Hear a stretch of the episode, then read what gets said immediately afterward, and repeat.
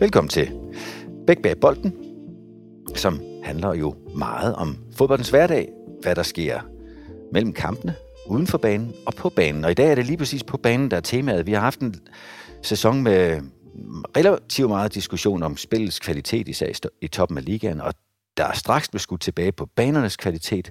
Og derfor skal den her podcast handle om groundkeeping, som det vist hedder på godt nydansk.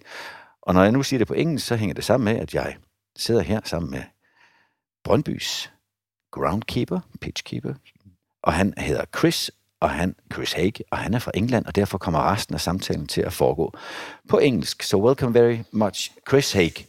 Thank you, Charles. Good to see you. You understand some Danish, right? I can get by a little. Yeah, because you have a long history in Denmark now. For how long time did you stay in Denmark? That sounds pretty tough. Late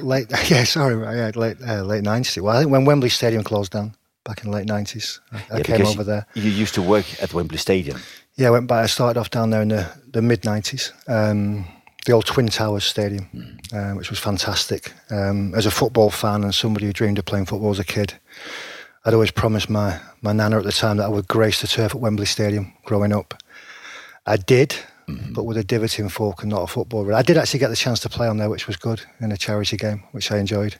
Okay, yeah, so I did actually play. Staff or for Preston? Yeah, it was with the FA. Your club and then, back it was actually after Euro '96. We played against the FA.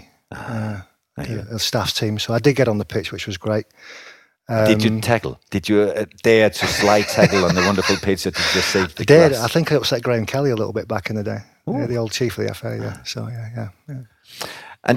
And in your Danish history, you worked in both Parken, primarily for FC Copenhagen, that is, and now in Brøndby, which leaves you with the most experience, I think, of all groundsmen in the Danish league. And what I'm hoping for on this talk is to talk about what you see as describing your line of work in Denmark, maybe compared to other leagues, but especially the difference between stadium pitches and training grounds. I hope for you to share your insights on the daily routines as you know them, and of course the priorities that comes along with it. So I've been looking forward to this. I think the timing of this talk is excellent because you just won the prize for the best pitch for the second year in a row. Yeah. Congratulations. Thank you, Charles. So we have to find out how you're doing it and what is supporting you and what is the challenge for it. First of all, as we start, tell me a little bit about the main priorities you have working with pitches, because I should say we worked together in Brøndby for almost 4 years. So I have some insights, but just try to explain what your priorities would be working on the pitches. Safety, players' safety is number one. And then a joint number two would be sort of quality, pitch quality and pitch performance. So in terms of pitch quality, you'll look at the presentation of the pitch, how the pitch looks, the grass cut, a nice even cut on the grass, the shine of the grass. Why is that important, how it looks? It's just a feel-good factor. You know, obviously TV-wise, it's important that it looks good for the TV cameras and the viewing public. But in terms of, you know, if you go and look at a nice pitch and you rub your hands together and you want to play football on it, you know, so it's it gives everybody a lift if the pitch is presented well, that the lines are sharp and crisp, the grass is cut clean, the white lines are bright and very visual.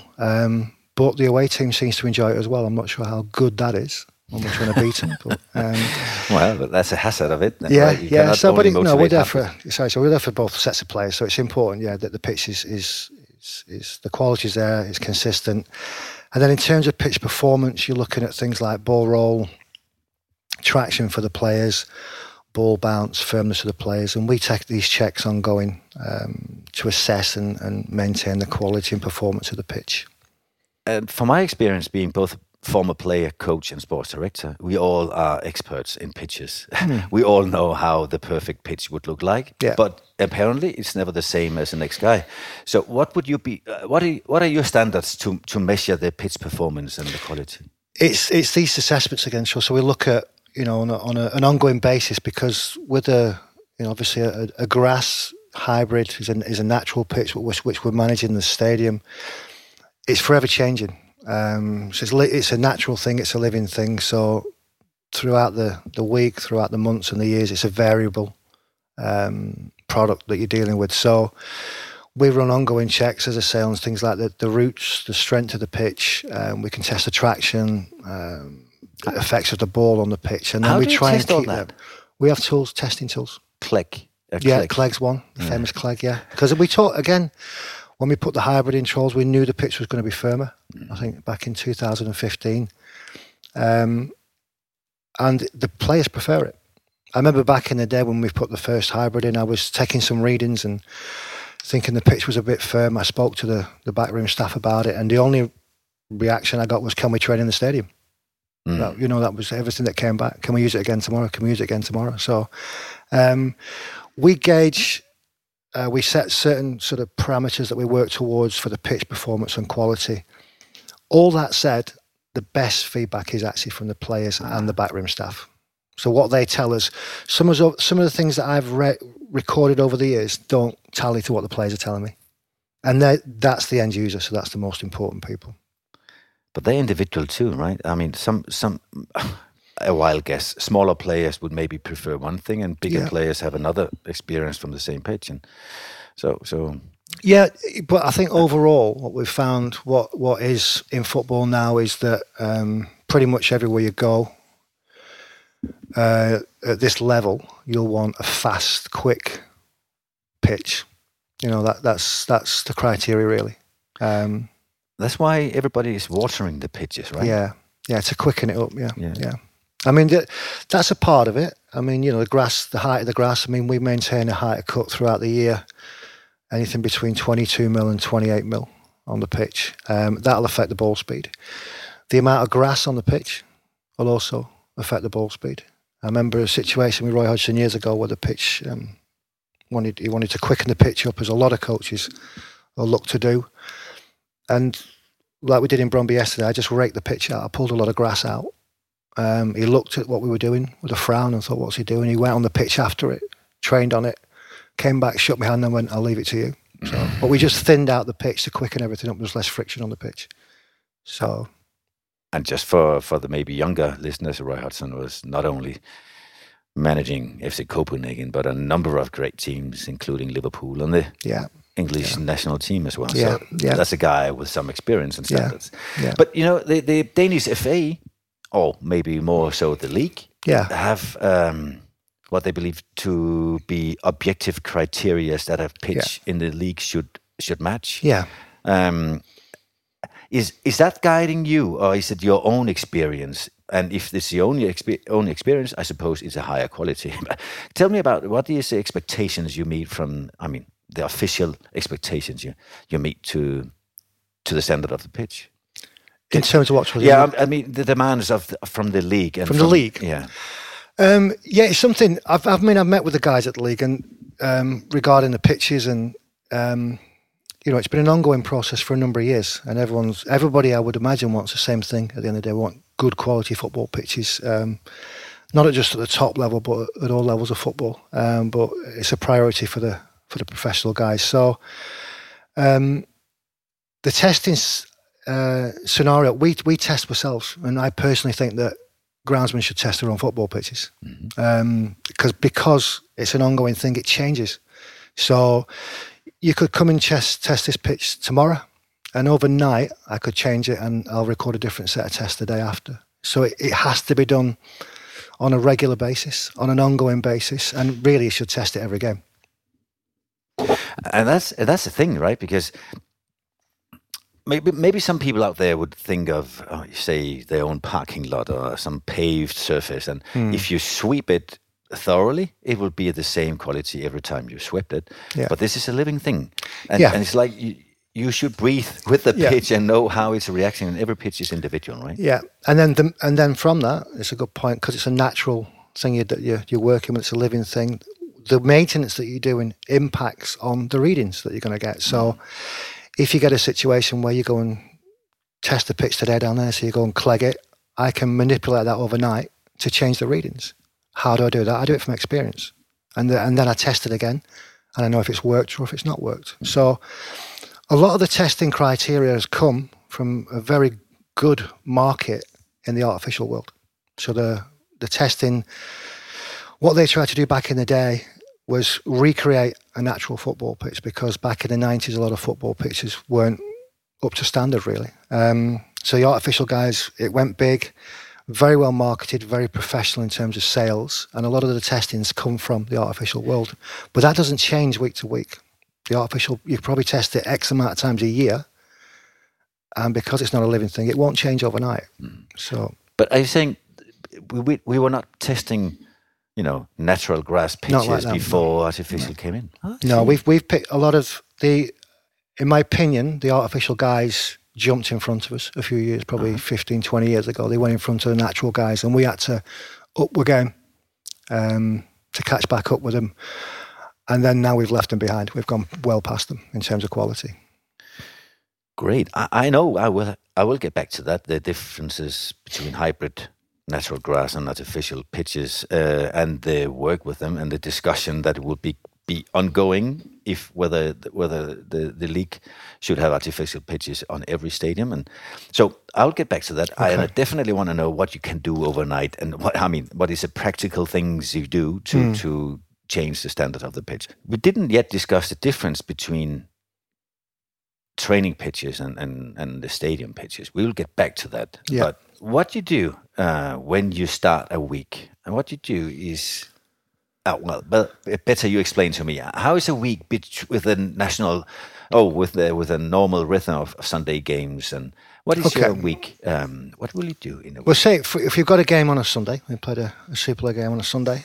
The first thing to do is repair the stadium pitch. So I think, like anything else, if you cut your finger, the quicker you put it back together, the quicker it'll recover. So that's important. Get on it as fast as you can. You do that already match day, or sometimes in the evening. We'll go straight on after the game. Ideally, you would do that if you've got the staffing and the guys. So it comes down to resources. I know a lot of the guys throughout Denmark won't have that type of resources. So based on your resources, you clean the pitch up as fast as you can and as efficient as you can. And then we'll send our focus down to the training grounds. So depending on the schedule, the guys will always train the day after a game. Generally, they'll have a day off the day after, so within 48 hours. So we'll repair the stadium pitch. We'll target the training ground to get that prepared for training. We'll usually try and use the free day on a Tuesday, if we play on a Sunday, to carry out some bigger maintenance works on the training ground. And then we're back to the first team training schedule, preparing the pitches on a daily basis. In terms of stadium, when we're not using it, we'll just keep on top of the cup.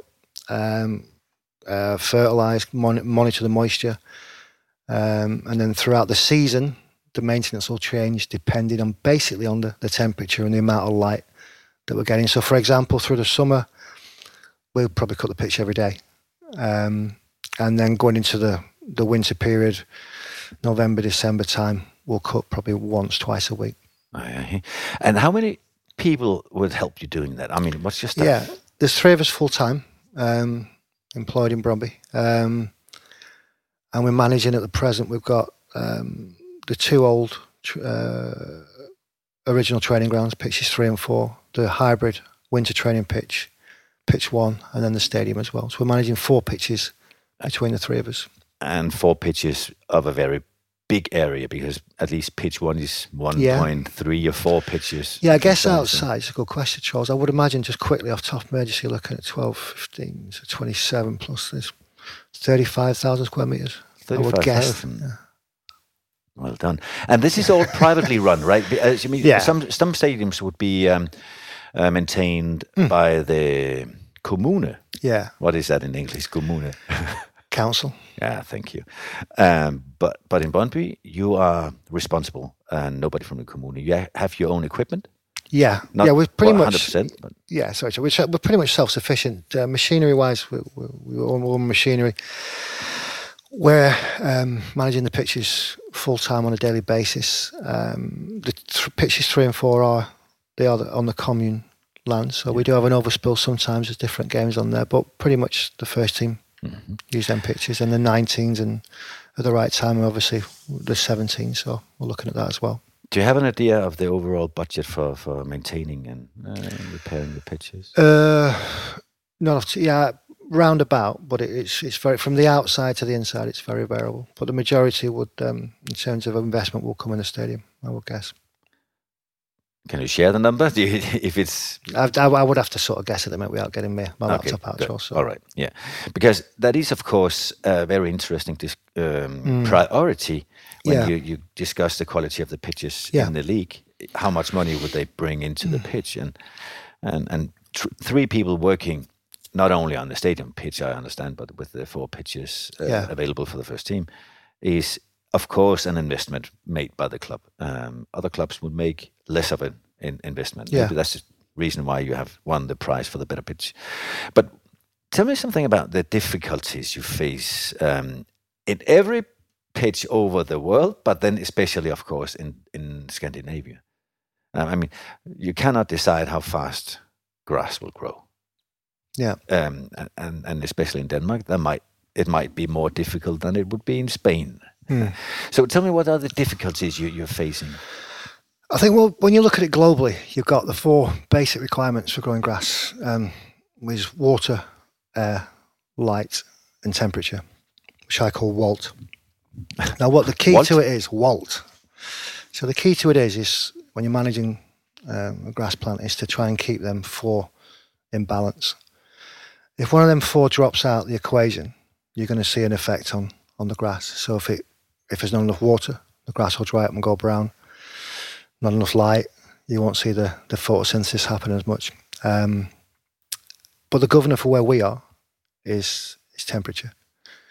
So when it gets cold, later in the year, you're limited on what you can do with the pitch. You've got the heating, you've got the lights, and it goes back to what the point you made before, Charles, about the resources. And it's all relative, because Brøndby, big stadium, just under 30,000 seats, and the key to it is to have success on the pitch, give the guys a good pitch, generate money into the fans, and then we can put money back into the pitch. And it's relative that way. Other guys in other stadiums in Denmark, smaller venues, have a different set of challenges than we've got in Brøndby. So the key to it is, like you touched on, we won the best pitch. It's fantastic, but we're not here to win trophies, the players are. And when the players are successful, it generates money into the club, and that money can go into the facilities, basically. So it's all relative. The challenges that we have will be different than the guys at Lingby or the guys at other stadiums, based on what we call the limiting factors. So if you look at the four requirements for growing grass, light, because of the size of the tribunes in Brøndby, is restricted. We go into total blackout at a period of time in the year, so we've got zero light. Not depending on the weather in well, the cloud plays a part as well. Yeah. So obviously, if you've got a cloudy day, you lose the amount of light coming down onto the pitch to photosynthesize the grass. So light's restricted because of the configuration of the stadium, the size of the stadium. How can you cope with the lack of light? Yeah, industry-wise now, throughout football, professional football, the clubs are using grow lights. We bought some grow lights in. What happened many years ago, I put the first 1,000-watt grow lights in the stadium back in 2007. You actually built them yourself, some of them? We started to, and then a Norwegian company got involved. Mm-hmm. It was the first one that went in there. That was successful. So what's happened since then, a lot of clubs now have changed from the original 600-watt lighting technology, or grow lights for football stadiums. And they've gone to 1,000 watt. They've upgraded. What that means is that there's a huge market in grow lights that the companies don't want. They just want to offload. So there's a lot of cheaper, or more cost-effective grow lights on the market. So they become available. Is that expensive? I mean, now since the expenses for power has, I think, grown by 700%. Yeah, well, this is what I'm saying. It's relative. So if you want a decent pitch and you have a good-sized stadium like Brøndby, and you fill it with loads of passionate football fans like they were doing Brøndby, then you can afford to plug your grow lights in. If you don't do that, I mean, we've managed it without the lights in here and had a good pitch, but it's took us again to another level in terms of pitch quality. In terms of the running costs, it's a lot cheaper to use that technology than to replace the pitch. True. Yeah. And back in the times, you had to replace, especially Copenhagen, of course, with the multiple use of the pitch. Yeah.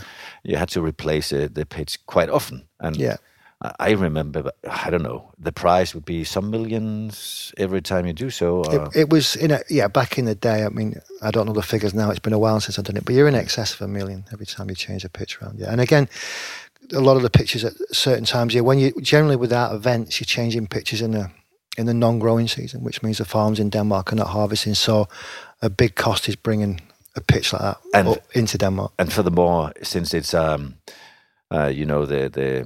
precise description of it, but when you roll on these roll grass. I call it roll grass. There you go. And you don't have the same. Strength of the pitch, it will not survive for as long as it's doable. I mean, time of year plays a part. What comes off the farm is important in terms of the quality of the pitch, so there's a lot of factors involved in it. I would always, given the time, what we did this year in the summer in Brøndby and with yourself back in the day, I would always rather see the pitch, grow on my own, than buy one, really. I'm in control of it and I know what I'm getting. And I think when we looked at the first hybrid that came in back in 2015, we were struggling with a pitch in Brøndby, I think about in February. I remember we spoke and we looked at it and said to your trolls, for less money now than returfing the pitch, if we can just wait till the summer, we'll have a better pitch for the long term. Yeah. And that's why we brought the first hybrid in, if I remember that rightly. Correctly. Actually, I think... I'm part of the success of the pitch now being so good. No, it's important. CV backed us up on this one last year, and it's the right thing for the club. It's supporting the club. We both did the right thing for the club. And so yourself, back in the day too, you brought the first one in, and CV's in the quality. But speaking of light, Denmark is not as... lightful? Is that an English word? It's not as much light in Denmark as it is in Spain. My English isn't too good. We've had this chat over the years, It's I am from Funny Preston. Thing, you just told me, maybe this is off topic, but you just told me you listened to some of the other episodes of this podcast, among others, the one with Thomas Carlson. And you just said to me, wow, he really improved his Danish because I thought he was Scouse. I speak to him quite often in game days. I thought it was a Scouser. There you go. I was very impressed with his Danish. A little bit embarrassed how poor mine is when I heard his accent. But there you go. But he should not be bragging for it since he's Danish. Anyway, so you even now, fighting for light, you put in reflectors as well. Yeah. Tell me about reflectors and where they are positioned. They're down on the north end of the stadium. Great concept coming a few years ago. It's been talked about for many years. The company called Second Sun, Danish guys, Danish company.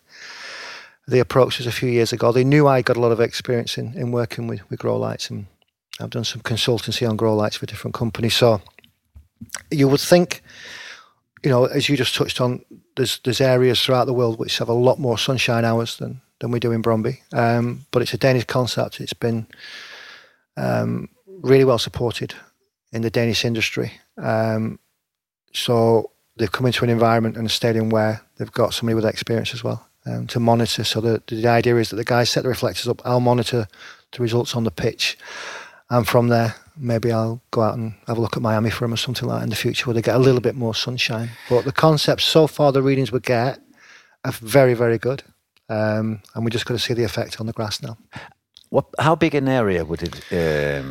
What we've got set up now, Charles, is a prototype or a trial sort of system. We're covering around about 300 square meters, which is the equivalent of one lighting rig that we're using. So, what they can do in venues where you're going to get more sunshine is they can take it to another level and go cover the majority of the shaded area. I mean, back in the day with grow lights, this is where grow light started. It was for shade in the stadium, so it didn't actually come in. What the guys are doing now, the big Premiership clubs, and where they can have the finance really, you've got sort of half a pitch is covered full time in grow lights. The assessment we've got in Brøndby in terms of the light levels we get on the pitch, we haven't got enough lights to manage the whole pitch. So the bigger clubs are 9+ grow lights sitting on the pitch full time. But they originally came in just to cover the shaded areas. Mm-hmm. And now what they're used as is just a tool for managing these wonderful football pitches we see on TV every week.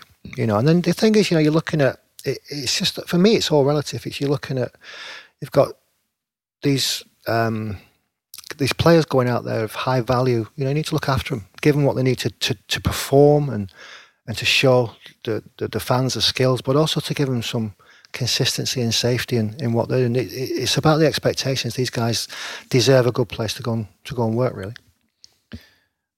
And that is not only safety, that is quality, especially. Yeah, it is, yeah. I mean, we see the pictures week in, week out. We've been, you know, the award last year was great for different reasons. Back in the day, the first woman winning Brøndby was the first hired, I think, into Superliga. That was great for its own reasons. Last year was great for different reasons, because the pitch was tired and we managed it a different way throughout the season. And this year, for different reasons again, there's another set of pride in it. And I think this year, I just think we've stepped it up again. I really do. The pitch was tired, you said, last year. How can it be tired? It was just used. I mean, from everything, you know, it will, within the system, we're dealing with a natural product blended into an unnatural product. So we just made the best of it. We'd used it a lot. We trained it. We'd worked it a lot. You know, so and by that, we'd lost a bit of strength in the hybrid. So we had to alter the way that we managed the pitch. And the reason why you lose strength. Is that because of spiking the pitch? Yeah, exactly. The carpet underneath. Yeah, we're on a carpet system, so they have a lifespan depending on how much you use them. And then you've basically the two types of hybrid. You've got the roll hybrid, which we've got in Brøndby, and then you've got the stitched hybrid. So what's the difference? Cost is one. Flexibility is another one. The amount of fibre. You'll get more fibre in one system opposed to the other one. And for us also in... You know, we're putting. This is a very old pitch. Not very old. It's an old pitch. So it's 25 years plus in terms of how long the pitch has been in Brøndby. So there's a lot of factors underneath the pitch that I wouldn't advise that we lock in. If we stitch it, it's a longer term investment. So if I were going to stitch the stadium pitch in Brøndby, I'd rebuild it, and that's another cost. Yeah. I think you should explain to me and the listeners how deep is a pitch for you? Because some of us would think it's only the top layer, the grass deciding how fast the pitch, the ball will roll and how even the surface is. I know because we discussed building a pitch from the raw bottom. How deep is a pitch in your professional mind? You have sort of standard designs for pitches now. So in terms of what you call a root zone, you'll have around 300-350 mil of root zone material, predominantly a sand-based material with some organic mixed into it, organic material. So, and that's for drainage? Yeah, because back in the 90s, I mean, you know, if you watch some of I remember going on to Anfield to watch Man United, Liverpool. I think United were 3-0 down and came back to 3-3. The pitch was shocking, but what a game of football. Collymore scored, Giggs was flying. It was fantastic. And I watched Kevin Keegan freak out. It was Newcastle, Liverpool, 4-3, I think it was, that one. Another just wonderful night of football. And the pitch was terrible. But some of the football back in the day on them pitches was brilliant to watch, you know. So, but from there, I think we had a big concern. It was all about drainage. Everything with the problem was drainage. So I think possibly went a little bit too far. With the drainage material we put in the pitches, they're going a little bit too fast. I tested the pitches down in Spain, a top-level pitch down in Spain a few years back, and I said to the guys, I'm from Preston, and this pitch is going through 1,000 millimeters an hour. And the guys in Spain said, "It's good, Chris. It's good. It rains a lot." I said, "No, this is crazy. Mm-hmm. This won't hold anything." And basically, what they couldn't do, they couldn't keep it wet. They couldn't keep fertilizer in it. It just everything was flying through it. So. From the 90s, we possibly got a little bit obsessed with the drainage rates, and now we're putting a lot of water on, a lot of fertilizer on. So basic construction, you'd have a root zone, sand-based root zone for drainage, and then that's 350 mil, and then below that a layer 200 mil-ish of drainage sand, and then into the drains below that. So that would be sort of a standard pitch construction. How many millimeters does that add up to? I remember something at least at least 300 I heard at a time. You go deeper than that now, and then you've got probably a gravel layer below that, so you're looking at, say, 300 on the bottom, two layers, and then three front and four on the top, so 600 plus you'd be looking at. I'm just wearing back a bit because I work as a consultant, and it's a really good question you just asked me. And if there's something in soils where if you've got a good deep profile of soil, there's a natural action in the soil where it pulls moisture through naturally. So you've got the gravity pull, but it'll actually, you've got capillary rise when it goes up in soils, but naturally water will pull through if you've got a good depth of soil. I remember you walking around the pitches when we were rebuilding both stadium pitch and especially the pitch number 1, which is now a fully heated and hybrid pitch for training in the wintertime as well, that you were very needy with the quality of the soil. Yeah. I mean, which is now more than 30 centimeters, 300 millimeters below, or maybe not so much, but below the surface. It was so decisive for you.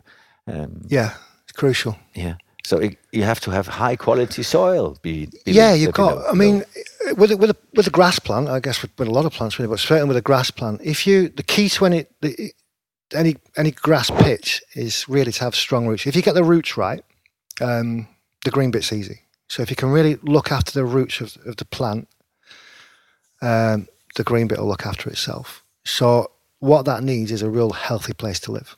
So you want the right, again, we go back to balance, but you want the right amount of water and air in the soil. Now, to achieve the right amount of water and air in the soil is to have the right particle sizes, basically, because within, if you have a jar of golf balls and a jar of footballs, you'll have different spaces in between the two. Footballs and golf balls. So it's important to have the right air spaces in between the soil particles to hold the moisture and to hold the air as well. Like roots grow in soil, they grow in the spaces in the soil. That's important. But how will you regulate that? The air, the amount of air, the space between? Yeah, having it right from the beginning is important, so that the material specification of the material is right when you construct a pitch. Quality of the soil. That's crucial. Yeah. And then you can maintain that ongoing over the years. The pitch last year, we turned the soil. So when we cleaned the pitch out in Brøndby last year, we cultivated. So it's similar like an agricultural practice. We just turned everything over. So we freshened everything back up. Because you took off the carpet, the hybrid carpet, right? Lifted the grass layer away. The fans came and collected that. Yeah, the fans, it was fantastic. Yeah, absolutely brilliant. It's the first time I've done that. So we put it on the car park, and we were busy in the stadium, but we kept going past the fans coming out with the trailers, and it was great. It was a great few days. So how many fans helped you out in there was a lot. I mean, we had to shift some of it, but I remember driving home. I'm up by the airport and there, so I left the stadium, and there was trailers coming down the motorway, little cars with trailers on them, and on the way to stay. In fact, exactly, it was fantastic. Yeah, so it was the best thing about it was just the atmosphere outside from the guys and picking up the turf for the gardens and stuff and looking for the penalty spot. Everybody wanted that one. Well, yeah, but going back to Wembley, I mean, I don't know how many people I've met over the years when have a beer or whatever, and I say I'm from Wembley Stadium. It would appear Wembley Stadium had about 500 penalty spots back in the day because everyone's got it. Yeah, well, prestigious. But then, not to cut off, but we talked about light, and now because the four ingredients have to be explained. Water doesn't really seem to be we don't really have a problem being short of water in Denmark, do we? I mean, naturally. Well, you're asking a guy from the northwest of England, so it's a little bit dry area, but no, we're not too bad. It's been dry. We are going through some dry periods at the minute. Last few weeks we got a good rainfall last night, which was needed. We're recycling the water as well from the drains in Brøndby, which is important. So the pitches are drained into the water, and we use that for the irrigation, which is good. Some moisture, no, but then again, if you put in, a system in where you've got a high drainage rate, I mean, the pitch when I came in, the drainage wasn't. The drains are old and down, so down below, so they're a bit tired, and over a period of time they get blocked up with bits of silt and soil. Can they collapse as well? Yeah, out on pitch 1, there's a few bits of damage out there. So that I mean, but the drains, what the drains do, so the moisture gets the drains and the drains take it away. They don't drain the pitch. The soil drains the pitch and then the drains, it's like the plug, so they run out the pitch from the drain. Mm. So if the soil's not working, you can drain it, it still ain't going to get to it. So the drains just move the water away. So the drainage rates we had in the stadium when I first come in weren't as they should be. But when we first looked at the pitch back in the day, we took the top off, we turned the soil over again, cultivated it. That fresh. Get more air into it. Yeah, there you go. So a bit more air, you've got more drainage capacity. And all of a sudden, I remember standing at the window, I think with Jesper one day, and saying, I know it fails the test, but it's going somewhere. And it was hammering down with rain. So we improved that. And then this year again, we've done it also last summer. And the pitch now, we put a bit of sand in it as well into the root zone. A bit more depth in the root zone now. And it's draining more than adequately now, actually, pitch. I remember being in other clubs with a bigger problem of drainage, which left the pitch flooded whenever it was a normal rainy day. Yeah, and that's a big problem because then it will ruin the roots and the grass will be easily ripped off. Yeah. Yeah, I mean, if you've got a flooded pitch, there's no air in there for the roots to thrive and the grass will become weaker and you get to a situation where the players will come out and the pitch is weak and it'll just fall apart, really. So one day of football on a not drained pitch can ruin how many weeks of work? Well, massive, yeah. I mean, how many weeks is... For me, the worry would be how many more weeks have I got to get it back? Mm-hmm. It's like, how long is it going to take to repair? True. And in certain situations like that, and then you're looking at probably replacing the pitch. It can be that bad. I've seen that happen throughout Europe in pitches where, I think one in Turkey a few years ago, there was snow on the pitch, and I think they cancelled the game. At UEFA game, they tried to clear the pitch, and it was just ruined in literally one night. It was a good pitch as well. In a European Championship game, I think. So it can happen at top level as well if it's not right. So that was air in the soil, as well as in the surface, I suppose, because if it's a very closed stadium, it's difficult to get the... is that important? Yeah, your photosynthesis, so you've got the light and the air mixing in terms of plant. We need the light and the air to mix to make food for the plant, to make to turn into glucose. The plant makes its own food there. So we need that combination. Yeah, I get that. And then, is that the last thing now? We had water, we had air, we had... Light. Yeah, we've got this... Sorry, John. In a stadium, you've got what we call limiting factors. So as you go through the Danish league, we'll all have variable limiting factors. So that'll be the things we're talking about in terms of light. So we get a reduced amount of light coming into the stadium. The air movement, because of the tribunes, will be different than it is in other stadiums in the Superliga. And then to an extent, the temperature will vary a bit, but they're the limiting factors that we have for growing grass. It's totally different outside on the training ground. It's a different pitch completely on a training ground. But temperature, just to wrap it all off with the four elements, temperature is air temperature and, of course, heating in the ground. Right. Yeah, you need the both. I mean, what you've got... Out of all them four, having worked in Denmark a while and understood the climate, for me, the four requirements you've got there, water highlighted, the boss, the governor, is the temperature. So if I go outside on the stadium and we've got a frost and I take my light meter out in January and it's a beautiful, sunny, frosty morning, I'll still measure a good amount of light. So the sun's out and I'm measuring... 400 what we call micromoles, which is plant light in the plant light spectrum. But the grass won't be growing, and why is that? Because it's -4. Mm. So the boss of it all is temperature, and we can manipulate that to an extent. You get to the extremes like we did a couple of years ago, where I think -8, -9, -10 in here, and you can cover the pitch and you can turn the heating on, but it's time to put the telly on really and put the fire on. Get out of here. So, go to the pub. So, but for me, what we're working now, the boss of it all is temperature. Now, what's important with temperature, when you look at the agricultural world, you've got, throughout the world, you've got what we call growing degree days. So, what you need is an accumulation of temperature. So it's no good having Monday at plus 10, Tuesday, Wednesday, minus 10, Thursday at plus 10. It won't work. You need a build-up, and that's what's happening now around Brøndby and across Denmark. In the last sort of 2 weeks, Denmark's starting to bloom because we've got a steady, accumulative, consistent lift in temperature. And what the farmers do when they're cropping and stuff, they work on what you call growing degree days. So they work out when these days are coming, and that's when they start to harvest and start to plant. And it's exactly, we're dealing with a different plant, but we're dealing with the same concept, really. But you're also dealing with the fact that you have to play games in February. And I mean, if growing temperature is from 7-8 degrees and up, right? Yeah, it's a good question. So what we do, it's a very good question, actually, because so basically what we're managing on a day-to-day basis, Trolls, is stress. Everything we do has an impact and a reaction on the plant. So if I go out there, and again in February it's minus 10, there's certain things that is not a good idea to do on the pitch.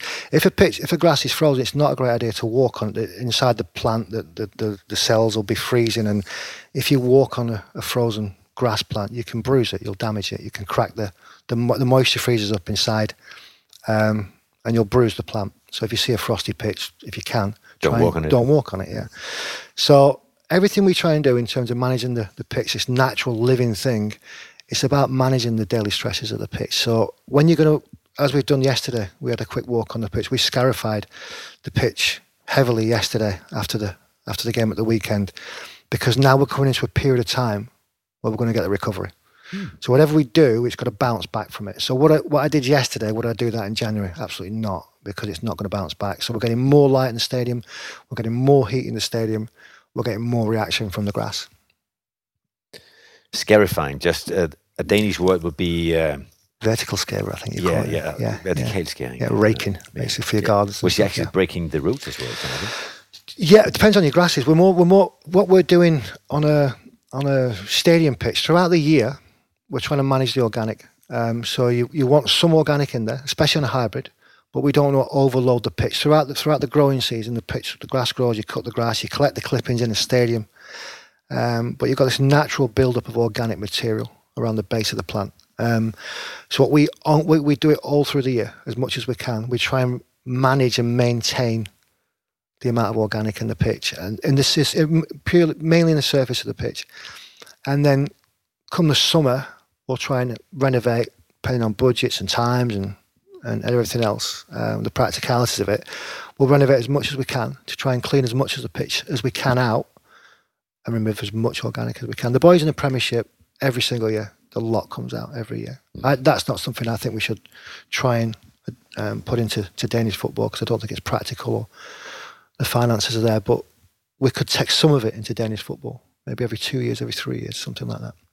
But the guys in the UK, they have the benefit. No, the weather is only slightly better in some areas than in Denmark, but they have the benefit that the big break they have would be in summertime, and in Denmark, that's the renovation period. And you would be you would have to struggle to renovate a pitch in a non-growing time of the year, like wintertime, right? Yeah, but then again, with the resources now, I think back in when the first 1,000-watt grow light, back in 2007, as far as I know, the first pitch was established in Denmark from seed, actually. So it's possible. I then went out to Russia and explained the concept. So the Russian World Cup was done that way, on hybrids, with seed and 1,000-watt grow light technology. And now Wembley Stadium practice that every year. They do. Yeah, and I never patented it. but just for people watching the Danish league and comparing to, say, the Premier League in England, I can imagine the budgets would be very different. But the growing circumstances, are they to be compared? I mean, what is preventing us from having the same standard on the pitches that what they have in the Premier League? An obvious one is resources. You look at the guys that, just throughout the Premier League. I mean, the finances there are huge, but again, it's relative to the amount of the money that's coming to the Premier League and the clubs are generating. they can afford to put this money into the pitch. Stadiums will have 4 ground staff full time in a stadium on one pitch, maintaining that. For example, not all of them, but you can see 4 ground staff in full time in a stadium. On a game day, I think if you watch football over weekend on TV and you see the commentary after the games, you'll see a lot of guys on the pitch. Yeah, even in the halftime. Yeah, that's the guys from the training ground. Mm. So they'll come in and join in as well. So you could have, literally, you questioned before about how, putting the pitch back as fast as possible. It comes down to resources. So some of the top clubs in the UK and England, especially in Premier League, they'll have 20 guys on the pitch after a game, cleaning the pitch up. So finances and resources is an obvious one. Foundations. If you my mate at Man United, Tony, is a wonderful groundsman. Yeah, and when Alex Ferguson was winning leagues with some of these world-class players like Paul Scholes playing wonderful football on these very poor pitches back in the day, Tony at United changed his system one summer. He changed his system in the pitch. So he went from one system to another. Since that point, he's had one of the best, and on many occasions, the best pitch in the Premiership. Now, what he didn't do in that 6 to 8 week period is go to school and learn how to be a groundsman. He just changed what he was working with. And since then, he's had one of the best pitches in the Premiership every single year. Didn't help the team to perform much, I think. No. Now, they seem to have gone downhill since they've had a good pitch, haven't they? Well, don't blame the pitch, then. But the foundations, what I'm saying is, because he put different foundations, he's working with a different, similar to Brøndby, we put a different system in. Mm-hmm. We upped the system. We went, things have moved on. When you speak about system, it's going from he went to a hybrid. He went to a hybrid. Yeah. He was on a different type of hybrid, but he went to a full hybrid pitch. And since that point, Man United had one of the best pitches. Not only Premiership, he's one of the best pitches in Europe. Mm. That's how good it is there. And the thing is as well, it's always that way. It's not like it doesn't fluctuate. And when you look at back, you said about what the players want, safety, quality, and performance, but also actually, this is where the artificials come in: consistency. The pitch should just be as it is. It should just be quality. That's how, at this level, that's how it should be.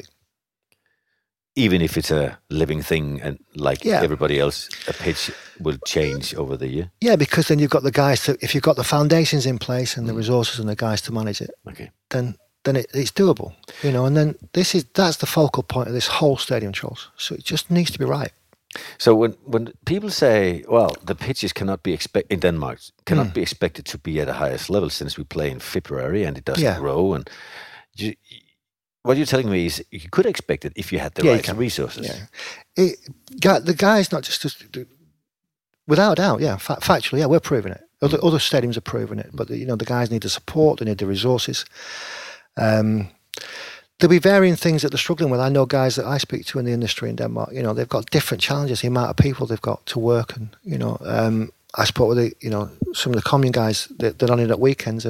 But when I look at the Danish football, the concept now, or how the league's structured. At the start of the season, I've said this for a number of years now, any team in the top league can aim for Europe. And people say, no, they can't. Yeah, they can. Number 7, is it not number 7? There's a chance of Europe. Every team in the Superliga can aim for Europe at the start of the year. That's the level the Danish Superliga's at. Mm-hmm. So get the pitches right. Get the pitches right. Yeah. I like that. But the thing is, we don't have the amount of money to support it, or the amount of staff, or maybe even the amount of knowledge. Yeah. I don't know what you believe is I think it'll be. I think it'll be again a variable, Charles, in different scenarios. From stadium to stadium. Like I say, when I speak to the guys, we've all got different challenges in the stadium. Ours are the limiting factors, and we've upped it with the system. And but again, it's all relative. It's like we touched on before, when you look at like the artificial world, I am a fan of the artificial pitches. I think at the right time, they're a great tool for the guys on daily training. But I look at them, I think they look good. The players tell me differently. But through certain periods of time, especially coming after Christmas and into the new year, there's a real place, training-wise, consistency, safety, performance. Even if you don't like it, you know what you're going to get. and then we can give the guys a better natural pitch coming into the spring for the training grounds. I understand from a club's perspective why clubs in Denmark would put the artificial pitches in, because you're going to get more playing hours and you're less cost. Yeah, and it as a business, it makes a lot of sense. You know, the Bernabéu should go artificial, because in terms of the revenue they would make from it, it'd be crazy. You know, for multiple use. I mean, because if you rented that pitch out for an hour in the afternoon, you want to play in the Bernabéu, I think you're talking six figures. Mm. So, but because the club generates so much money and they've got 90,000 people in there and on a bi-weekly basis, and then they've got millions of people online supporting the commercial side of the club, they can afford to put what's reported this year about 90 million euros into a football pitch. And then they've got to look after 90 or 90? 90 million euros. Yeah, 90. I think it might be more. I might be wrong. And just for the listener to understand, you are very closely linked to Bernabéu staff, and you have been there with a number of times. I've been down there a lot. Yeah, some great times. I watched some big games down there, and the Champions League and stuff, and helped out on a few projects down there. So, but 90 million euros is not money, very likely to happen. But because of the scale of the commercial side of the club, and so it's relative. But for them, it would be a lot easier to put an artificial pitch in and rent it out. They might even put one in underneath the other pitch and rent it out. I think they might be doing both, actually. And then I think so. So, same as Tottenham. Sliding pitch, they slide it out the way. Fantastic new stadium there. Pitch slides out, and they've got a deal with the NFL to put the NFL. So they've got an artificial pitch that comes in and they play American football on it. It's massive money. So they can afford to fund the natural pitch. So they slide out the football pitch and slide back. Yeah, they slide the existing pitch. It goes out on a big track under the car park, I guess, outside, and then they've got all these LED grow lights outside. They manage it under the ground, and they put the NFL on. Big money with a franchise for the NFL, pays for that, and then they just slide the pitch back in, put the goals up. There's a lot of work from the groundsman to manage the pitch and stuff like that. But then the pitch comes back in, the goals go up, and off you go again. So it's all relative to what's coming, into the club. So I understand clubs having the artificial pitches in certain scenarios. But it's the levels that we're at. Like I say, every club in the Super League can get European football, and with clubs with less limiting factors and less challenges than like we've got in other stadiums, it's more manageable in that environment. And to put a hybrid in through the right time of year, you can, not every day, but you can train on the pitch going into the growing season, to summer months, and once, twice a week, and you can upscale it more because you're looking at grounds with 5,000, 6,000, 8,000, 7,000 seats. So a lot of the pitch for a lot of the time of year is going to get sunshine. So if you look at your own pitch, not your own pitch, but the pitch you're managing, which is your own pitch, I have to correct myself. How many activities do you have on a yearly basis on the pitch? I mean, training and games. There's not a lot of activities outside training and games. There's a cup final coming up, and we've got the cup final, but not too many concerts and things like that. A few national. Since I've been here, we've got a few DBU events in here, and then we're pretty much on training and. So given there would be something like, say 20 home games a year. Yeah. 20 home games, including the European games, and then the national team and cup game. And so you're looking at, 30, 35 activities, and then training on top of it. Yeah, sorry. We'll hit well over 50 sessions this year, as well over 60 last year, a combination of the two.